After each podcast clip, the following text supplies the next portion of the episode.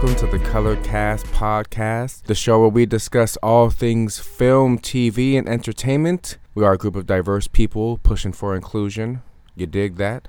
I'm here with my boy Joe, per usual. What up, my brother? Oi, bruv. That's my that's my attempt at uh at an English accent because we're gonna be talking gentlemen in a second here. that it was so brief. I need to hear more of this accent. I hardly even heard. oh, I just said, "Oi, bruv, mad ting in it." Uh, we are talking some gentlemen, and yeah, I, I, can't wait to talk gentlemen. That shit was dope. Yeah. What's up with you, man? How you been? Dude, man, same old, same old. Just been mad chilling. Essential worker type, so I'm still going to work every day. Essential worker but, type. But no, man, did you hear about this? I feel you. Like this lockdown is supposedly extended to July, but then I've also been reading that it might be like no one really knows when it'll end. That's more what I'm hearing. I'm hearing more people are not aware, or there is no exact date as to when this will end. And uh, you mentioned essential workers. I work in higher education, so yeah. we're essential, but we damn sure ain't no frontline workers. Shit, I'm at the crib every day. I'm bowls in between meetings. What you mean? but um, what we're telling my students is that there's no set date as far as when campus is going to reopen, and we really are just waiting on word from state and federal entities. Everything is so fluid right now, bro. No one really knows. It, it, it, that's just the word right now. No one really knows. Right. Uh, so I actually have like one of my good buddies is also in higher education and more or less does the same thing you do. Uh, and he was type like an academic yeah, advisor. Yeah. He was uh, like I was talking to him the other day, and like, uh, are you guys like in uh, like are you like registering students for classes right now? Oh God, right now is today is open registration. Like this day is. So today was busy as hell. Students are some students are registering. Most of them are registering for summer term. Others are saying, "Fuck it, I'm taking a leave of absence. I don't want to do this online shit anymore." and I can't blame them for it. You know, especially as a, a, a student myself, I understand that my my learning style is in the classroom, bro. So yeah, it's it's what, what's up with your boy? Is is he is he busy at this time? Is it time for him to register? Is, are his students registering as well? Yeah, his students are registering. Uh, he works over at APU, so yeah, it's it's registration season for them. He was telling me yesterday, like uh, like it's the busiest he's ever been in this whole lockdown thing because he has to look over stuff like, and I'm sure you do the same thing. It's like okay, like looking at high school transcripts, if they've taken AP classes, like how should I map out what their next four years are gonna look like? You know, I'm just like, dang, that sounds sounds nuts. Damn, yeah, he's I yeah, sounds like he's in he's in the trenches too. I, I feel him. You know, I'm I'm very busy, and during this entire quarantine, I have been busy. But end of the day, I'm just grateful to have this motherfucking job. It's dope to be working, and I know many people are not. Bro, ha- had this been. Had this been what two years ago when I was working at Warner Brothers, I would not have a job right now. So, man, I, I'm very humbled just to be working. So, oh my gosh, yeah. yeah yeah, a lot of people aren't. And that, like, even like me thinking about that too, I was gunning for an entertainment industry job for the longest time. Then eventually I was like, okay, I'm going to work at the hospital. And sure enough, like, if I was working at like Viacom or something with you, who knows what I'd be doing right now. Oh sure, right, right. And I, I reached out to my Viacom people and I was like, bro, what's what's up with y'all? And they did say that they are working remotely, so that's that's pretty cool. That you know the ad sales people are still getting that in. Uh, when I was at you know Warner Brothers, I was more customer service oriented, and that was based entirely off of studio tours. So if sure. people are no longer doing studio tours, that's an entire department of people no longer with a job. So as you said, man, you know, it's everyone's in the place that they're in currently for a reason. These motherfucking virtual meetings, it's yeah. I'm extremely grateful, extremely grateful, and we and we get to do oh, this straight up. So straight up, yeah, bro. I mean, we get to at the end of the day, we still get to do the pod. So I mean, we we've been we've kind of mastered the way and the method of doing our pod now, and we've been saying season one is coming to an end, and it's it's been quite a fucking ride. Season one. Mm-hmm. Mm-hmm. Hell yeah, man. So cool. Hell yeah. So you're you're you're good then. yeah. No gym though. Yeah, man. I'm solid. Good to hear that you're solid as well. Oh fuck. Okay. Now that I think about it, um, since I still work every day, my life hasn't been terribly different. The only things that I'm pretty sure I talked about this in another episode, but The only things that are different is just like no going to restaurants, right. no going to bars, and no going to the goddamn gym. That's the only thing that really makes me sick. but that was a big part of your life, though. Joe goes to a lot of bars. he does a lot of lifting. That that's that's the boy. oh man. Well, anyway, dude. Um, what you been uh, watching? Playing playing any games? Listening to any good music? Reading? Oh, I'm the same game. I'm still on Spider Man. I am taking my time with Spider Man. We were talking about work. Work's been busy as hell. So when I do have time for video games, I hop on the sticks. But apart from that, I watched the movie Wonder recently with Julia Roberts, Owen Wilson, and Jacob. But the hell's his name, bro? Tremblay. Trem- Tremblay, Jacob Tremblay. Yeah. Right. That kid. That kid is in a lot of shit. He's in Room. Absolutely talented. With Brie Larson. Oh yeah, and he looks different in every single fucking movie. He looks different. That's why I didn't recognize his ass. And in the movie Wonder, he plays a young child with a genetic condition. And right, I've seen the trailer. Oh yeah, the trailer is the trailer did not sell me. Mm-hmm. I heard a lot about it when it came out, and it had a lot of Oscar talk around it, I believe. And we ordered it recently just because I, I was like, this. I feel like this movie's gonna be really good. And when we watched, I was like, there were so many parts. I was like, this is so damn cute. Like this, and then there were other parts that were just heartbreaking. so for cute. real, man. Because you know, very much from a, a, child's perspective. It was a PG movie, and that, that's what's interesting. It was rated PG, yet it felt grounded like an R-rated film. That's why I, I prefer a lot of R-rated films because sure. I, I believe they're more realistic in the way that people interact and I feel like a lot of PG stuff is very watered yeah. down, so sometimes it doesn't resonate with me. And Wonder, it's all PG. The human interactions, especially with the kids and the and their responses to this kid with a genetic condition, they just seem so grounded and very real. And really, the the the movie sells you on being a tearjerker. That's exactly what it is, bro. That shit is a sad little watch, but it, it really is a, a, good movie. That that's really what it's about. The the kid, the lead, Jacob Tremblay's character has a genetic condition. He he has a facial deformity, I guess, and it's real. It's really about how the family's life has been altered because of that, and it gives a perspective of of him. His name right. is Auggie in the movie. It gives a perspective of the sister, you know, the older sister who has to deal with you know all their their parents giving the attention to him because of his condition.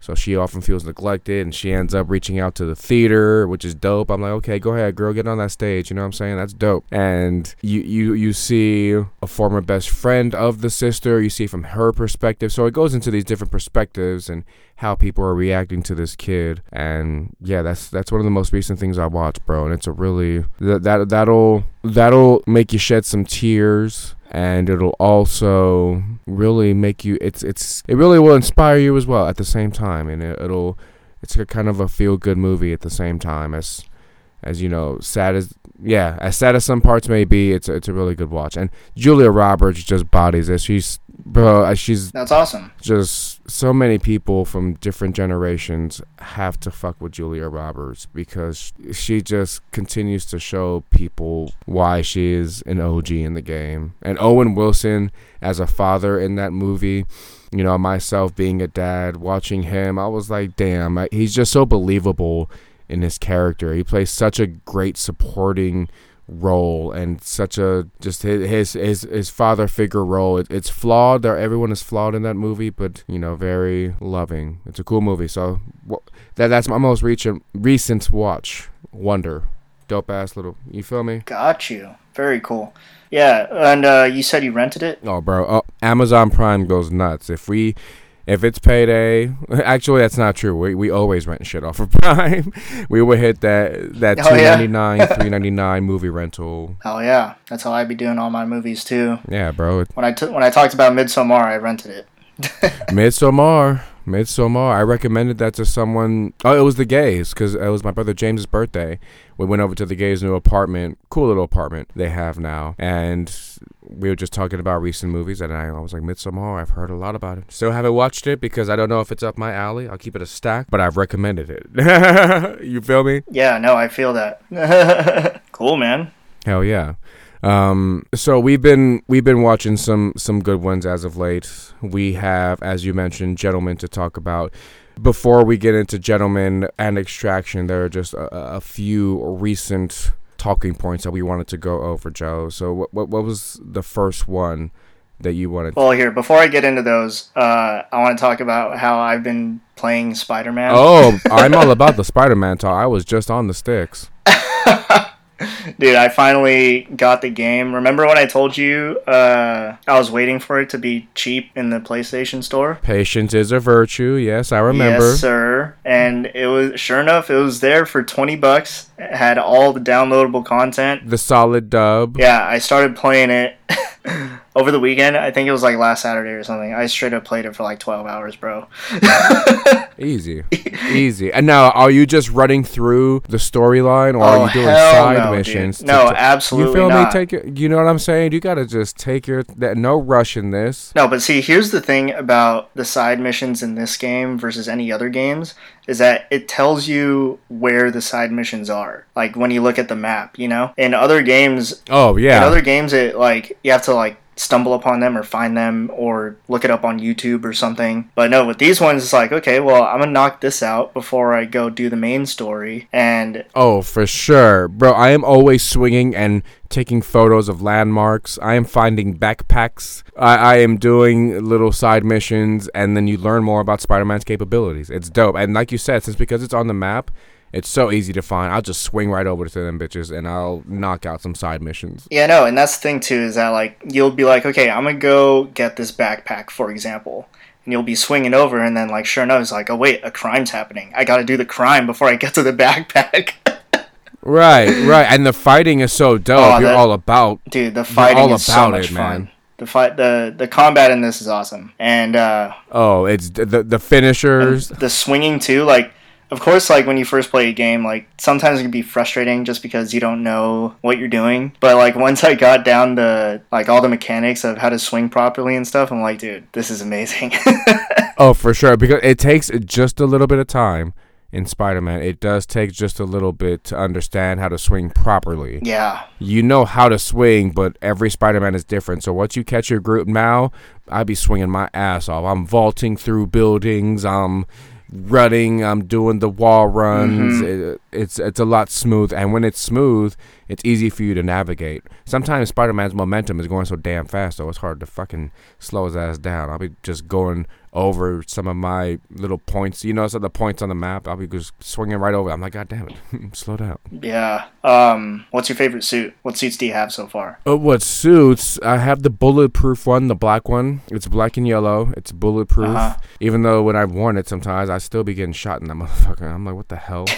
so I have that. Of course, you have the Far From Home, the Sam Raimi, which none of those have additional capabilities. They're just for looks. Right. Apart from those. Yeah, but what's your favorite though? Oh, my favorite one. My favorite one is the White Spider, the one I'm, the one that you're in a majority of the time. Oh, just the one that. Oh, okay, the main. Yeah. The main game one. Right, right. Gotcha. How, how do you? I mean, I, I don't believe I've gotten many other additional suits? Uh, well, I don't know how far. I mean, I've been playing it a lot, so I don't know how far you are, but pretty much. I'm about fifty percent storyline through. I I just finished. I don't even want to say where are you at. Uh, I I couldn't even tell you just because like I've been doing I've been doing all the side stuff. I have no idea where I am in the story. Uh, I'm where they're like investigating Martin Li. Oh yeah, okay. I'm just I'm just wrapping up that. Oh okay. You know what I'm saying? Okay, well yeah, like I've like so far I've unlocked like my favorite suit is the one that you get from Black Cat. It's like the the black Spider-Man suit with the red spider on it and the eyes are red. Oh, damn. How did you get that? Doing Black Cat missions? Yeah, you have to uh, find. Like, I don't even know if you've started this side mission, but you pretty much have to find all these locations and track down Black Cat. I mean, you don't track. Right, right. And you take photos. Yeah, you take photos of her little cat that she leaves behind at places. yeah, it's sexy. I'm like, okay, Black Cat. Okay, Felicia Hardy. Yeah, so I pretty much completed all those. There's like 12 cats that you have to find all around the city. And then once you do that, you can just you unlock it and put it on. Type. Easy. Okay. But yeah, no, there's that one, and I also really like the Spider-Man 2099 suit. Do you know what that looks like? Oh, I know exactly what that looks like. That's uh, dude. That one's so cool. The one that has like the, the weird things on the forearms, like the spikes. Right, has like the spikes on like the forearms and kind of the elbow areas. Yeah. Yeah, that one's fucking sweet. yeah. That's some classic Spider-Man shit. I don't know if you remember the video game called Spider-Man Shattered Dimensions, but there were a lot of different Spider-Man suits in that game, I believe. I never even played it. I just remember seeing it. I, I like when they explore the different Spider-Mans, like Spider-Man 2099 and Scarlet Spider. That one's so cool. I really want a Spider-Man 2099 movie with like a like a gritty futuristic vibe to it. That'd be cool. Like a like a like a Blade Runner. It would be type of future. Right, right. With him right. as a Spider Man. Oh, ah, that'd be sweet. oh, that would be nuts. That would be nuts. But anyway, should we get into some news? Bro, we can get into some news. You dig that?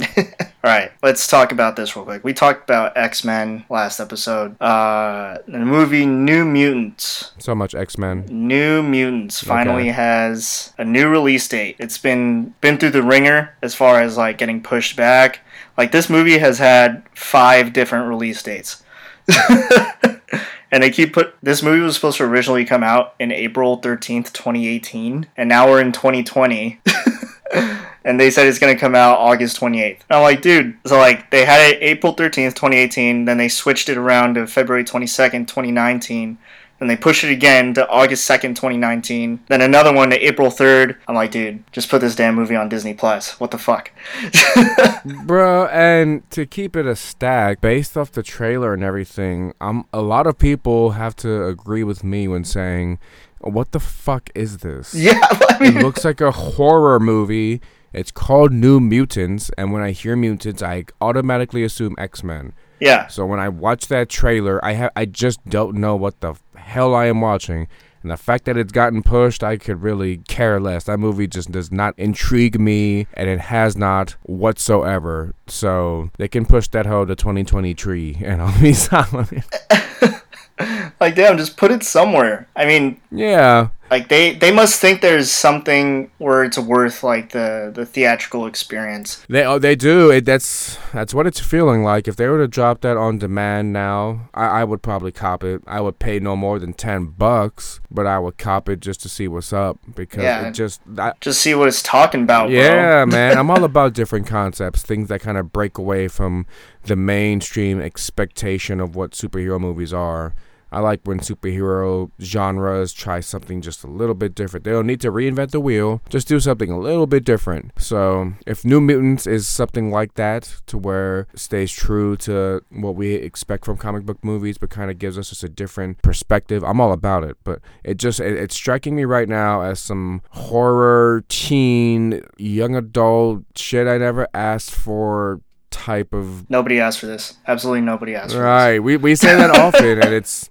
because it's true. I feel like we're really in the age where people are just dropping a lot because fans are so willing to watch. We're so willing to consume. So anything that's slapped with a comic book entity like Marvel or DC, people are gonna watch just because of that. So when you watch a trailer like You know what this is too? Remember uh, last episode or something, you were talking about how Sophie Turner, like Dark Phoenix was a movie that was made specifically for her because she was riding off of the success of Game of Thrones and she was like the hottest actress at the time. Like she was just popping, you know. So in this movie, you have Maisie Williams, who's Arya Stark in Game of Thrones. So it's like what you said, like right. maybe when this movie was coming out, I, am pretty sure Game of Thrones was still going on at the time. They're probably just banking on her since she's like one one of the biggest stars of that time too. Right, right. Because when I saw her face in it, I was like, okay, girl from Game of Thrones, that's cool. What the hell is her character gonna be? Right, and I had no idea. But uh, another dude that's in this movie. Did you ever watch Stranger Things? I never caught on to Stranger Things. Okay, well, yeah, one of the cast members is also in this movie, just part of the little group. You know, I guess we'll see come August 28th. And who knows, it could get pushed again. I know, I know. I, August 28th, that sounds optimistic. That'll be a cool time to be able to go watch a movie. But things are going to be so different, bro, at the movies. Everything will be. Everything will be different. Yeah, anyway, that's it for that one. Move on. Boba Fett. Boba Fett confirmed to return in Mandalorian season 2. That's fucking hype. That's dope. That's that's some news. Yeah, no. Last time we seen him uh, was in Episode Six, Return of the Jedi. He supposedly fell and died in the Sarlacc pit. So who knows? We'll see if these like if he pops up in Mandalorian season two as like maybe they'll do flashbacks or maybe he actually survived. But the guy that's actually portraying him is Temuera Morrison, and you remember him from Attack of the Clones. He was Jango Fett. Oh yeah, the Polynesian dude. Yes, him. So he's coming back. He's also Aquaman's dad. Right. If you guys don't watch Star Wars out there. but um, dude, I'm fucking hyped for this. Season two is really shaping up. Super down. But anyway, moving on from that one. oh yeah, can't wait for season two. Okay. Since we're talking Star Wars, Taika Waititi, uh, he directed Thor Ragnarok. He also did Jojo Rabbit. He is signed on for his own Star Wars movie, and he is co-writing the film with one of the writers from 1917, and her name is Krysty Wilson Cairns. So I'm just thinking, like, okay, you have the guy that directed and wrote Jojo Rabbit, which I don't know if you ever got around to watching that one. It's just an insane movie. And then you also, uh, and then you have another writer from 1917, incredible war movie, and these are both Oscar nominated movies, so I'm just like, yo, what is this to be about? Sounds fucking awesome though. And this one got a lot of buzz. The Hercules live action. We talked about this a little recently. That is getting a lot of buzz. That's gonna be that's gonna be a lot of talk around that live action. It's gonna be very interesting, man. And we're talking extraction today, and the Russo brothers are set to exec or they're set to be producers for this movie. So you can only assume that whoever they're going to cast as Hercules is probably going to be an Avenger. So we'll see. Oh right, right. If you could see anyone as Hercules, who would you cast as him? Oh God, is it is it too obvious to say Chris Hemsworth? Not at all. I, I think no, but I can totally see Hemsworth being it. Yeah, yeah. I don't. The only thing is though is that like they they say this is gonna have like original songs, and I'm just thinking like, can the boys sing? You know who I think could fit in this is Taron Egerton because he can sing, he can act. He was pretty awesome in Rocketman. He did all of his own singing there. Oh yeah, I never watched Rocketman, but I heard really good things about the boy. He he can really sing. Damn. I I yeah yeah. I would not be surprised by that that choice. Kind of short for Hercules, I would imagine. I don't know. I think about things like that. I think about height in regards to especially Greek gods or whatnot. So yeah, interesting to see who gets cast for that role. Okay, well, shall we get into Extraction and Gentlemen? You want to do ex- Extraction first, right? Yeah, we can definitely do Extraction first. That movie is dope as fuck. All right. So, let's see here. Director Sam Hargrave. He's being he's mostly known for doing okay. a lot of stunt coordination stuff. He is also oh yes I yes yes. Uh, he is also known as being Captain America's stunt double. Oh, dope. Um, he's worked on he's pretty much done all the stunt coordination in all the MCU. Uh, but he also has done stunt work for movies like Deadpool two, Atomic Blonde, Suicide Squad, and The Wolverine. Oh damn. He's actually in this movie yeah, he's actually in this movie. Like he's more like more towards like uh, the beginning of the movie. The sniper with the big beard and the long hair. Right, right. You remember him? Yeah, he gets taken out kind of early. yeah, he yeah. Unfortunately, he was taken out early. Oh, by the way, we're getting into big spoilers here. So we're getting oh, absolute spoilers just everywhere. Y'all should know by now. Yeah. Uh, producers the Russo bros. Everybody knows them as directing Captain America Winter Soldier, Civil War. They also directed Infinity War and Endgame. It's funny about these guys just because anytime there's a movie where they're involved, that has to be like one of the taglines. Like in the trailer, it's like, oh, from the visionaries of Infinity War and Endgame. Like, oh, for sure. They're going to throw that name whenever they can. If it's going to help get the movie out, then for sure. It is for sure a draw. I mean, oh yeah. Oh, I mean they they tried doing that for like Twenty One Bridges. Did you watch Twenty One? I still haven't watched Twenty One Bridges, although they did try to sell us on the fact that that is also Russo brothers, right? Yeah, they're gonna do that every time for every movie moving forward, probably. So. yeah, I am mad at it. They've established their little notoriety. Right. As far as the cast, got the boy Chris Hemsworth, of course, and we have this guy who is who's a standout to me, Randeep Hooda, who was um, I think his name is Saju. He is like almost he's like the ex special forces guy that was kind of like the antagonist of the film, um, kind of sorta, you know. Um, and he also got David Harbour who is from Stranger Things. He's also going to be in Black Widow as Red Guardian. So, uh, a little summary of the movie Tyler Rake, which is, I mean, to me, that's the super cool name. right, right. Yeah and that's that's a that's Chris Hemsworth's character, and um, he's a fearless black market mercenary who embarks on most deadly extraction of his career when he's enlisted to rescue the kidnapped son of an imprisoned international crime lord. Uh, that summary's from IMDb. What are your initial thoughts? What do you think? Initially, nonstop action. I've noticed as soon as I started watching that there was going to be a lot going on with the camera angles, and there was. It, it felt like the there was a stuntman running with the camera. Just there, there was a scene with Chris Hemsworth and uh, he was going through a building. He was clearing a building or something, man. They were just jumping from roof to roof, and it, those camera angles, I'm telling you, they were just so noticeable, and it was something different, and it kind of gives you that behind the gun. it just makes you feel like you're right there in right there in it, and the action was dope. Right, a lot of this was done. Um, a lot of this was done. I don't know if you noticed, like uh, in one take you know, on one take type of thing. Oh, for sure. The camera just follows him around. For sure, and and that that's not easy. It's not easy. You have to respect that, man. So when you see that, it's it's noticeable and it's certainly respectable. It's it's fucking fun to watch, though. It was just that movie is nonstop action. That's really I'm very easy to please when it comes to action movies, and I hope that they can deliver. And this one had that kind of military fight scenes where he pulled out a knife and just stabbed the shit out of someone, and uh, had he would take on an entire. Sometimes I was like, damn, this dude is taking on so many people at once. Like I don't, you know, there are people who are trained to really, they're special forces trained. You know, from my time in the military, um, when I was in the Marine Corps, I was a Marine Corps mm-hmm. martial arts instructor, and what we did was we trained. I trained my Marines and like weapon disarmament and mm-hmm. uh, you know basic techniques on how to to kill, not to just you know fight, but to kill as well. So there are people out there who are trained even more than I was, a hell of a lot more elite, like special forces. Oh man! And they really have abilities to do some crazy shit, like you saw there, as far as just shooting people and mm-hmm. stabbing people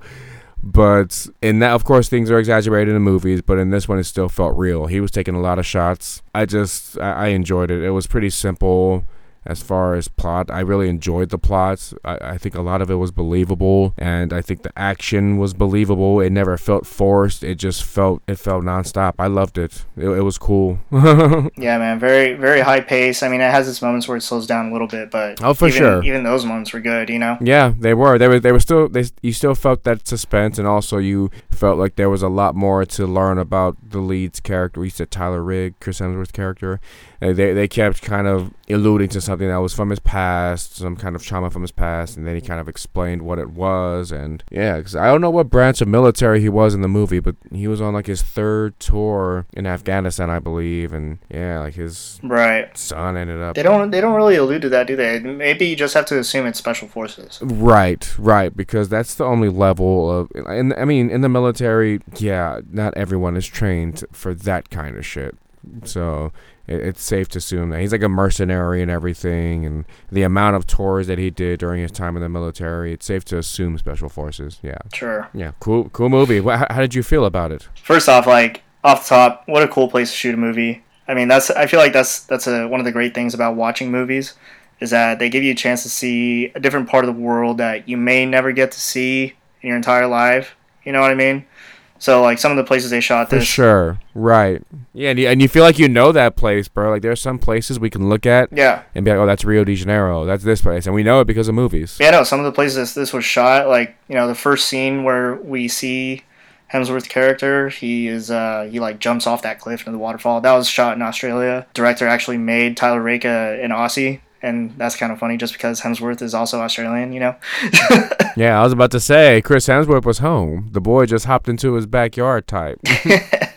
But aside from that, it was shot in Thailand and Bangladesh, where most of the action takes place. I know, just seeing where it was shot was awesome. Right. Uh, as far as Hemsworth's character himself, I mean, everyone loves a protagonist that has a drinking or a drug problem and just has a lot of, just a ton of emotional baggage, uh, but still very finds, vulnerable, but still badass. Yeah, everyone loves that. Yeah, still badass and still finds the way to like finds a way to like do the right thing. There was like one point in the movie where Nik was was talking with uh, with Rake, and she was like, "Why why are you gonna take the job or whatever?"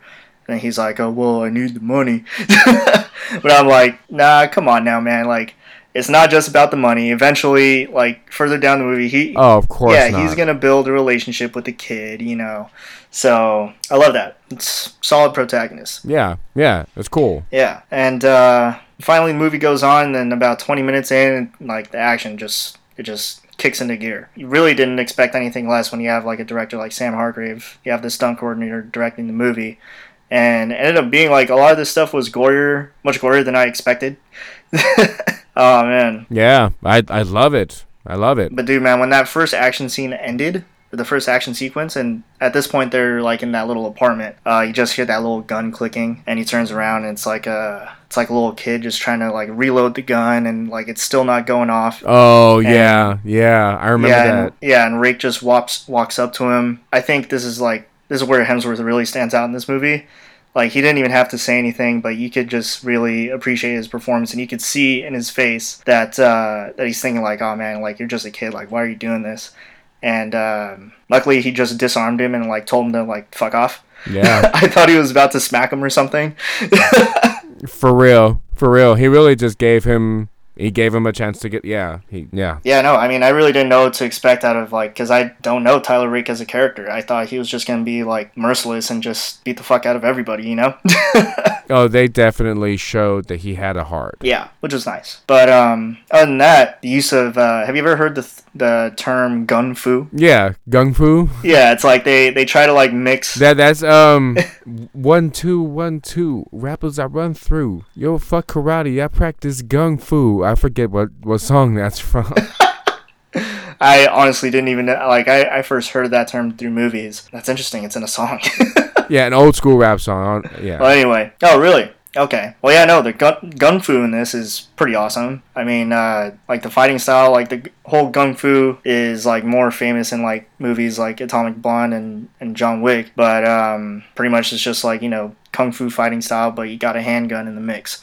So great use of that in this movie. Right, right, and uh, right. I love that shit. In the midst of fighting, the gun is being shot. People are being shot while it's being disarmed. It's it's really dope. It just it, again, I always say raise the stakes, and that during a fight scene, you know, they have the knives and they have the gun, but when the gun is just really used in a versatile way during those fight scenes, it's really cool to watch, man. Yeah, man. And one thing that you see that's like pretty common is like you know they're like imagine they're like fighting hand to hand, but like Rake still has like a handgun.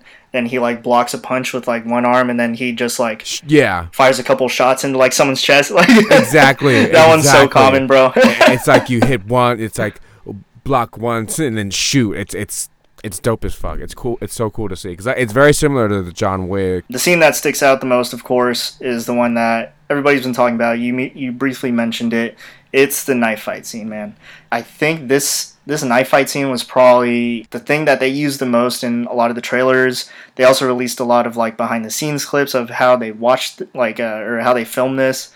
And I mean, they hyped it up so much, and I gotta Dope say, it definitely fuck. lived up to the hype. Just incredible fight choreography, and once again, big ups to Sam Hargrave, stunt coordinator. Like, if you want to make a dope action movie, put the stunt coordinator in the director's home. I mean, it won't get much better than that. Bro, straight up, straight up, and you will not be disappointed. Like some action movies, I think people try too hard and they think too much about it. Just keep the stunts cool, man, organic. It show us that you took your time with it, and it's you can appreciate watching it. Like you can appreciate watching Extraction. Mm-hmm. Definitely like when you watch for that stuff just to see like and, and understand like how difficult this like really is you know? Right right. That's not easy to do. They just make it look so easy. And everything looks seamless when you go over and rehearse it a lot of times. It it was it was so dope. I, I, I want to go watch that shit again. I've only watched it once, and right, like you said, it, it lived up to the hype because I was hearing a lot about it. Again, it was in the Netflix top 10 mm-hmm. It was like number one for a long time, so I just I had to see what it was talking about. It's not too long of a movie lengthwise. You know, I I don't mind that at all.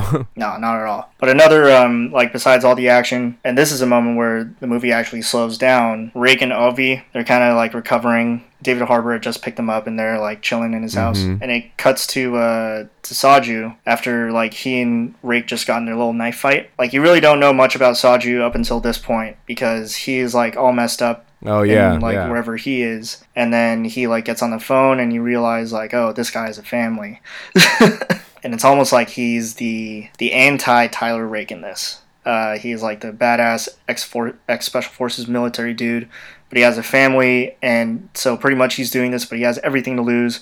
Whereas Tyler Rake, he has nothing to lose anymore, you know. So seeing them like right. go at each other at first, but then you feel for him a little later. So seeing them team up at the end was yeah, it was. It was because you're so curious about who this character is and what's driving him and what bigger motivator is there than family. So you can't help but kind of feel for the guy.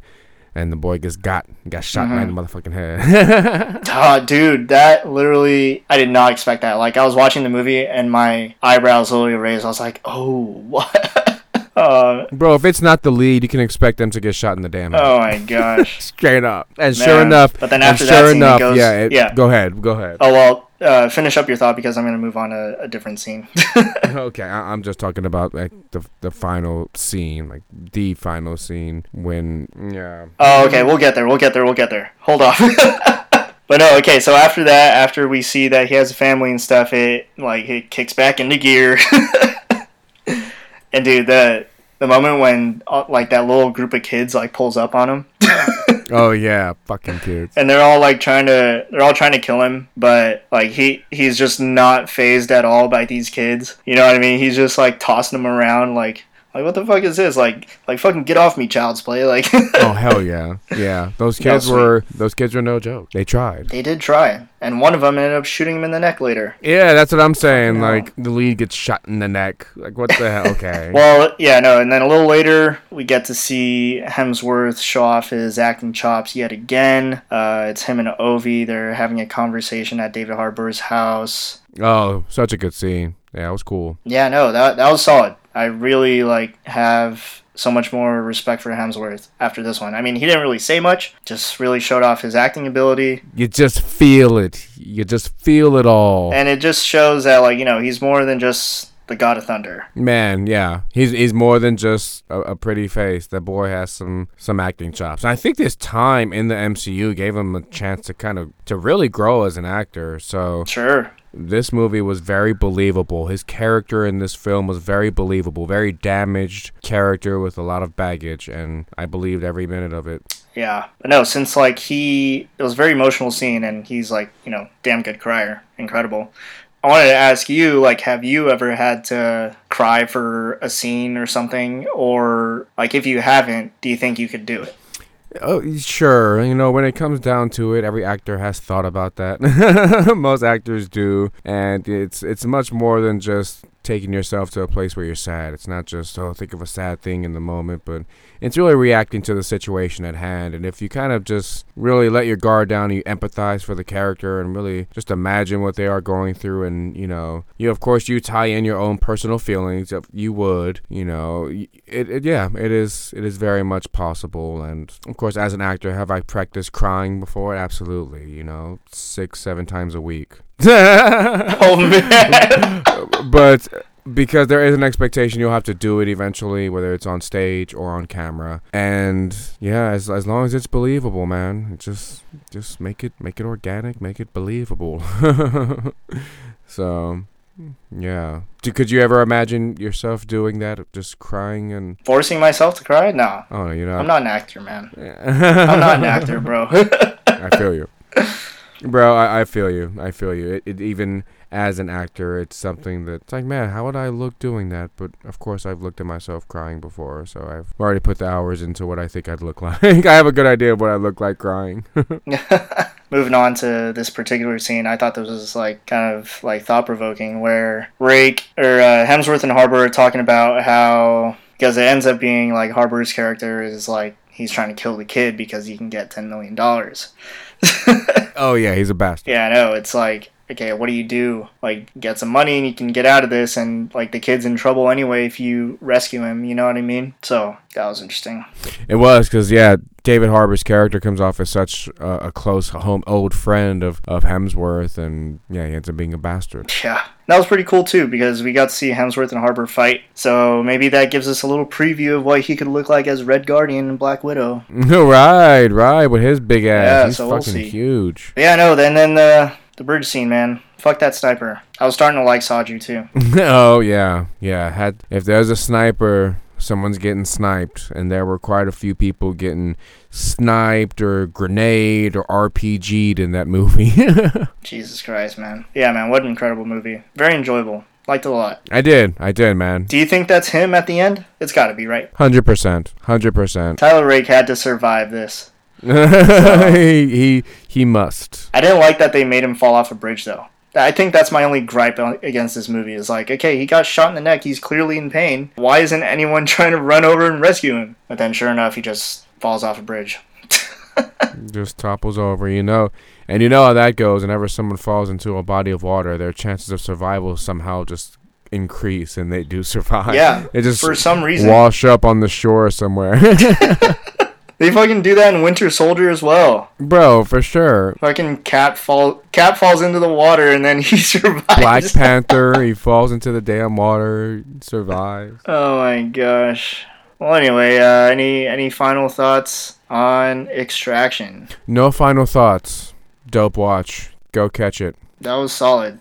Solid discussion. Shall we talk gentlemen? Let's do gentlemen. Such such a dope watch. I mean, you don't really know what to expect with that movie. I had no particular expectations and once I start once I started watching it and the story started coming to life, I could not turn myself away. Okay. Yeah, go ahead, bro. Before we get into the specifics, Gentlemen, directed by Guy Ritchie. He's known for Snatch. Uh, that's probably his like like if you know Guy Ritchie for anything, it's Snatch. He also directed the Sherlock Holmes movies, the ones with Robert Downey Jr.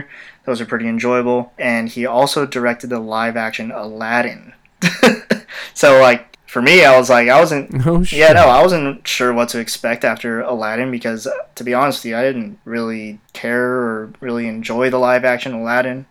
Uh, but I mean, it, it, it, it was what it was. You know what I mean? Right, right. Interesting. Yeah, the cast just incredible stack cast. You got Matthew McConaughey, Charlie Hunnam, the boy Henry Golding. I mean, everyone knows Matthew McConaughey. Charlie Hunnam, I know from uh, right, the right. show that was on FX a little while ago called Sons of Anarchy. Yeah, SOA, right. SOA was dope. It was dope. You know, people are calling for him to be uh, Oliver Queen in the. They want him to be the live action Green Arrow. Oh man, that would be cool. He has the look. He has the look. Yeah, yeah, and he can act. He's a cool actor. He's cool, man. Um, especially in this movie, like all the performances just solid. I know, I know. Everyone collabed very well together. Yeah, absolutely. Uh, now you got Henry Golding. I mean, this guy's just a rising star. Can't wait to see where he ends up. Uh, I honestly wouldn't be surprised to see him turn up in the MCU soon as Namor. Oh, so dope. And you know he's out here as the film's token person of color. That's right. This is what this show is about, ultimately. dude, yeah, no. Um, anyway, summary of the movie. Quick little summary from IMDb. Once again, Mickey Pearson, who is Matthew McConaughey's character, is an American expatriate who became rich by building a marijuana empire in London. When word gets out that he's looking to cash out of the business, it soon triggers an array of plots and schemes from those who want his fortune. Initial thoughts from you? I mean, I know you already kind of spoke on it a little bit, but again, I, I enjoyed when whenever listeners, when you guys watch this movie, I think you can appreciate how the story is told. And that's what I, that's how I felt when I watched it. I appreciate how this story was being told because it always kept you guessing, and I can appreciate a story that really keeps my mind going. It kind of delve into many different characters and how you know Matthew McConaughey is trying to leave the trying to leave the game and just how when someone of that kind of power tries to leave how much shit they really have to deal with and sometimes they really don't end up leaving so this this movie with Henry Golding's character which I just didn't expect him to be such an asshole he was a he's a real piece of shit in this movie dude such yeah he played it well dude played. Oh up. my god! Because Matthew McConaughey, although he was, you know, he was in fact, you know, a thug. He was a gangster himself. They caught him in a different lighting, of more of a retired kind of guy trying to get out the game, and you got the young millennial gangster in Henry Golding, who is just Bro, like that scene when with Matthew McConaughey's wife. I was, oh, this dude is ruthless. He was really about to go there. you know, he's a real dirtbag. Oh yeah. Yeah, man, and it's yeah, that was tough. Yeah, yeah. I just I I, I enjoyed how all the pieces tie together. I enjoyed finding out why uh, people were coming for Matthew McConaughey's empire, and I appreciate how all the pieces kind of fit together really up until the end, up until the very end, you just see things still unraveling. So it was cool because the way it starts, you don't think it's gonna. The way it starts is very different than, you know, the the way it, it, it ends. And of course, that's that's true for damn near any movie. But you know, with this, there are a lot of twists and turns. So I, I just enjoy that. I enjoy a movie that really keeps your mind working. Once you think you have it figured out, it kind of throws you for another loop. And that movie, I think, did that up until the very end. Absolutely. Yeah, bro, dope as fuck. Who, who was your Who was your favorite character in that movie? Because I like Charlie Hunnam's character. He was like a good second in command, bro. He just he was super cool, and at the same time, he was the level head for his boss. There's always that really, really cool second in command, and he, he, he killed that. I didn't expect him to be that. I didn't expect Matthew McConaughey to be what he was either, but I, he, he pulled it off. Absolutely. Uh, yeah, no, I, would have to agree with you there. Charlie Hunnam is definitely one of my char- favorite characters in this movie, but also Colin Farrell's character, the coach. Oh, coach Colin Farrell. Yeah, oh. I thought I thought he was pretty dope as well he and his little crew. You know what I'm saying? The little crew of young, the young niggas. They were just some young bucks just going nuts. As far as like some scenes that stuck out to me, I mean, when this movie first starts out, I don't know if you noticed this, but uh, there it starts out they're pouring a beer, right? And on the beer handle it says G Ritchie Brewing Company. And turns out I, I I didn't know this before, but I saw it. I was like G Ritchie, like right. those like Guy Ritchie. That's literally his initials and his last name. I looked it up. Boy Boyes Brewing Company. he, he he makes his own beer, and I was like, dude, what the fuck? The the product placement, man. no shit, bro. That's dope. When we when we make it, we'll make our own damn beer too. I, I promise we will. you can you can believe that. But no, you know what? This opening scene, McConaughey comes in the bar. He's like, "Hey, let me let me get a, a pint and a boiled egg." What a weird combination, by the way. Maybe it's a UK thing. I don't know. My God. But dude, this seemed like. Do you watch or see any of his Lincoln commercials? Hell yeah, I see his damn Lincoln commercials. this absolutely felt like a Lincoln commercial, but.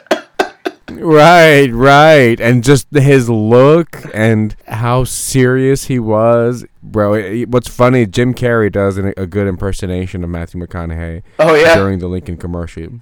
Oh, bro, you have to watch Jim Carrey's impression of it. It's it's so spot on. It's hilarious. But yeah, and that that's why I said earlier the way it finishes is so much different than what you think because the way it starts is it starts off just off top with some killing and some killing and shit. it starts right off with just you know gunshot, and you think, okay, let's find out how he gets to that point of getting killed. And when you do get to that point, once you do find exactly, out, exactly, exactly, it's not what you expect. Yeah, and I appreciate a movie that does that. Um, they kind of do that in Knives Out. Like you think it's this girl that killed him, and then they spend a bulk of the movie of her how she's gonna escape it. But in this, like you know, I was like, okay, in the beginning they it looks like they killed him off, but now how do we get to this point? Like you said, I think that's one of the things. Like I, I don't know how I felt how they did that in this movie, just because it starts off and Hugh Grant is starting to tell the story like okay we start here oh hugh grant hugh grant is a greedy bastard in this movie oh, yeah fletcher oh man He's actually pretty interesting. Fletcher, he's hilarious. He's pretty funny. Yeah, he's like, now you we have a protagonist, and he's like, like trying to write a trying to write up a movie deal or something. he's oh, bro, he's narrating the shit out of it. Yeah. Anyway, like besides the commercial opening of the movie, I, they also like inserted a music video. Did you catch that? Oh yeah, the video with the young the crew, right? The crew who's their coach's crew. Yeah. Yeah, like that little like uh Oh yeah. By the way, yeah. UK hip hop highly underrated. but anyway, back to Hugh Grant telling the story. As he's telling it, it gives you bits and pieces of it and it's almost as if it's going on in real time. So sometimes I was like, right. I was like, okay, is it actually happening in real time, or are they gonna? Is he eventually gonna tell the entire story, and then we'll actually watch it happen in real time? It didn't really catch up up until the part where right they went to pick up. Was it McConaughey's daughter or something in the apartment? Uh, is it his? No, I don't know if it's his daughter or someone someone else that lived at the house. It was their daughter. It's someone else's daughter. He's doing a favor for a person. Yeah up until that point, like because when when we see that scene, we find out that Hugh Grant has actually been telling the story because he's been following them around, and like the his whole purpose was like he's trying to blackmail them. And I, and I didn't put that together up until like Charlie Hunnam right. was like, "What's what's the boy's name? Ar- Arslan, Aslan." Like he he had him as his freezer, but then he meets him in the apartment. I was like, "Oh, okay, so here's where it's gonna connect." oh right. Yeah, you see you see him in the freezer and. That that's the thing about that movie. Everything was for a purpose. Every character was for a purpose. Everything fit together. It, it was cool because when you thought Fletcher had the upper hand, here comes, you know, Charlie Hunnam's character and he's a lot more thorough than what Fletcher gives him credit for. And that ends up catching up with the boy at the very end. So again, he's that really good second in command. And Matthew McConaughey and his wife, both bosses. Right. The whole movie just it keeps you going the entire time. And it's one I could see myself rewatching. It's very entertaining. It's not so much of a downer. It's really it really gives you that comic relief and that gangster feel. I didn't expect it to be such a gangster film. Yeah, no, what a what a strange ending I thought. Like Fletcher actually went and pitched this as a movie. yeah, yeah, it's cool. Like he he went to he went to Miramax Pictures or whatever, Miramax Films, and you know in the background, I don't know if you noticed this, but you know that movie with um, Henry Cavill, the man from Uncle. Absolutely, I've seen that movie with Armie Hammer and Henry Cavill. Yeah. Yeah. So there's a poster of that movie in the background. Yeah, I saw that. And this is also a Guy Ritchie directed flick, so I was like, okay, I get you. Right, and that's cool.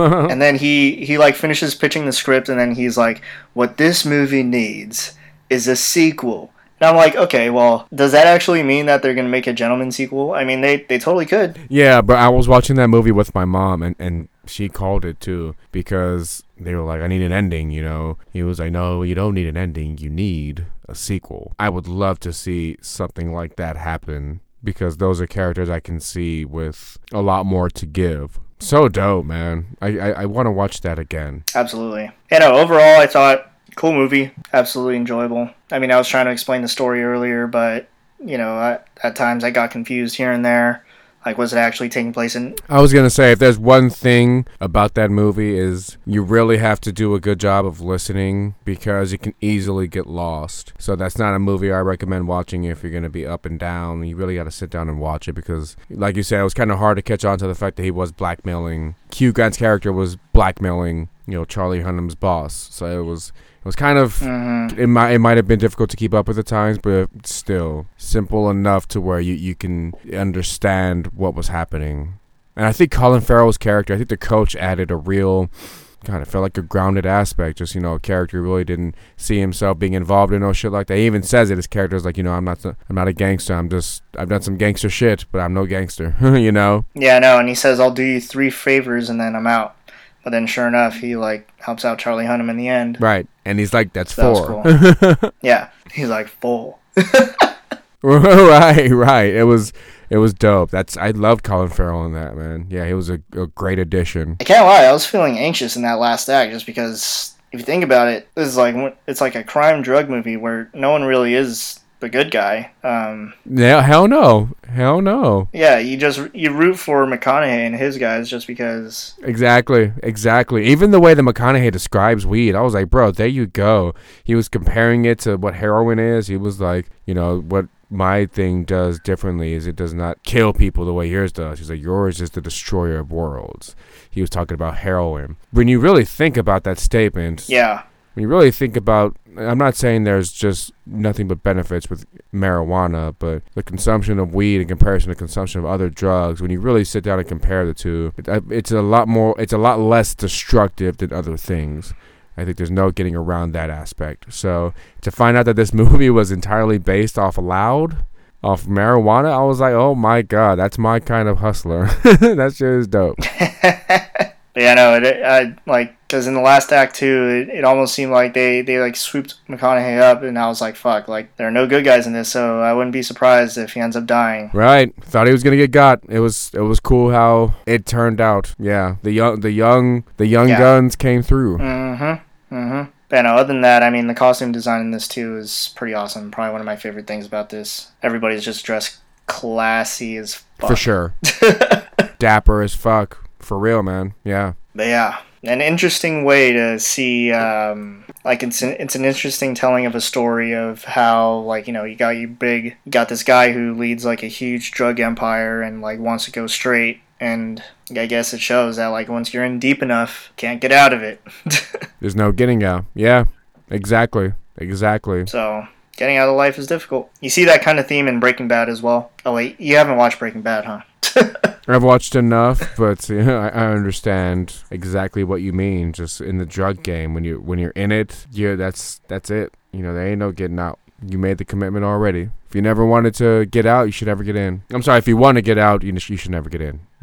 Damn. Damn it. Well, any last thoughts on Gentlemen? No last thoughts on Gentlemen. Cool. Ending this on a heavier note. I- you dig that? Oh no, this this shit is abs. It's absolutely heavy. Right, right, and it doesn't have to be. It, it, it is heavy. Uh, we're talking about Ahmaud Arbery, a 25 year old young Georgia black man who was gunned down. And Joe, have you seen the video? I have seen the video. It's uh, heart wrenching. It is, man. It's pretty it. tough to watch when you. And I don't know if you know this little detail, but mm. well, for one, I don't know how the video actually got out, but whoever was filming it, I forget the guy's name. I mean, their names aren't really worth mentioning anyway, to be honest with you. But uh, keep a stack, right, right. Keep an absolute stack. Uh, the person who filmed it was like just it was another one of the guys that was hunting him down. I was like, fuck. It's fucked up. Yeah, right. And, you know, that phrase has been used often in regards to the situation, you know, hunting him down. This person has been hunted. And when you really think about it from that perspective, it almost dehumanizes the person who is being hunted and it's they're less than human, but more so something that needs to be tracked down and put down. That's kind of how this video looked. It's like, you know, you have this former cop whose name, like you said, really don't give a shit. A former cop and his son who take it upon themselves to investigate something. And, you know, I'm all about it, a, a law abiding citizen. However, when you take the law into your own hands, you end up taking a life. There just has to be accountability. It's, it's, it's really that simple. And why, why it's so hard to watch is because when you see that it's a young black person, you already feel that people have their judgments and they're going to just at least a few people are going to rationalize or justify a killing like this. And when you start to desensitize yourself to things like that, to where there's just no denying that it was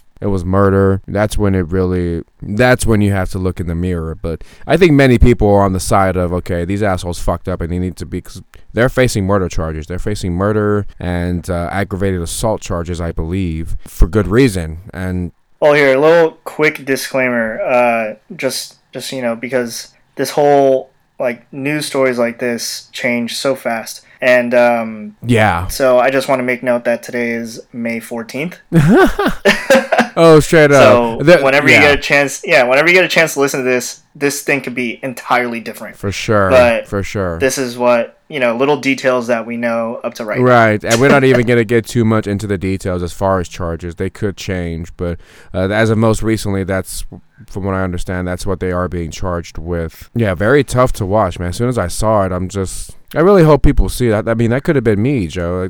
Just my, you know, light skinned black ass jogging down the street. Sure. And uh, God forbid, I I, yeah. I doubt it'll ever happen here in you know sunny Southern California, but it is possible. And I would hope that people would be more on the side of how come this young man was shot as opposed to.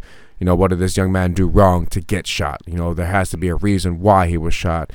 And in, in this in this case, it really doesn't seem like there was. It seemed like people tried to. I don't know if they try to create a reason or if, I don't know. It just it sounds like it was. They're trying to. Yeah, the, bro. It sounds. The reason that people are trying to say is that he was just I don't know, they thought he was a burglar or something like that. Like they thought he was like trespassing. Yeah, that's what. Yeah, they thought he was burglarizing neighborhoods. And from what I read most recently, like right before we started recording this, that was not reported by police. Police were not reporting. Again, th- this shit can change though, but it's just why take it upon yourself to take the law into your own hands? You ain't. You're no longer a cop. You've been there, done that. Thank you for your service. Call it a day and you take the law into your hands and you take a life. Right. Once you do that, there's no going back.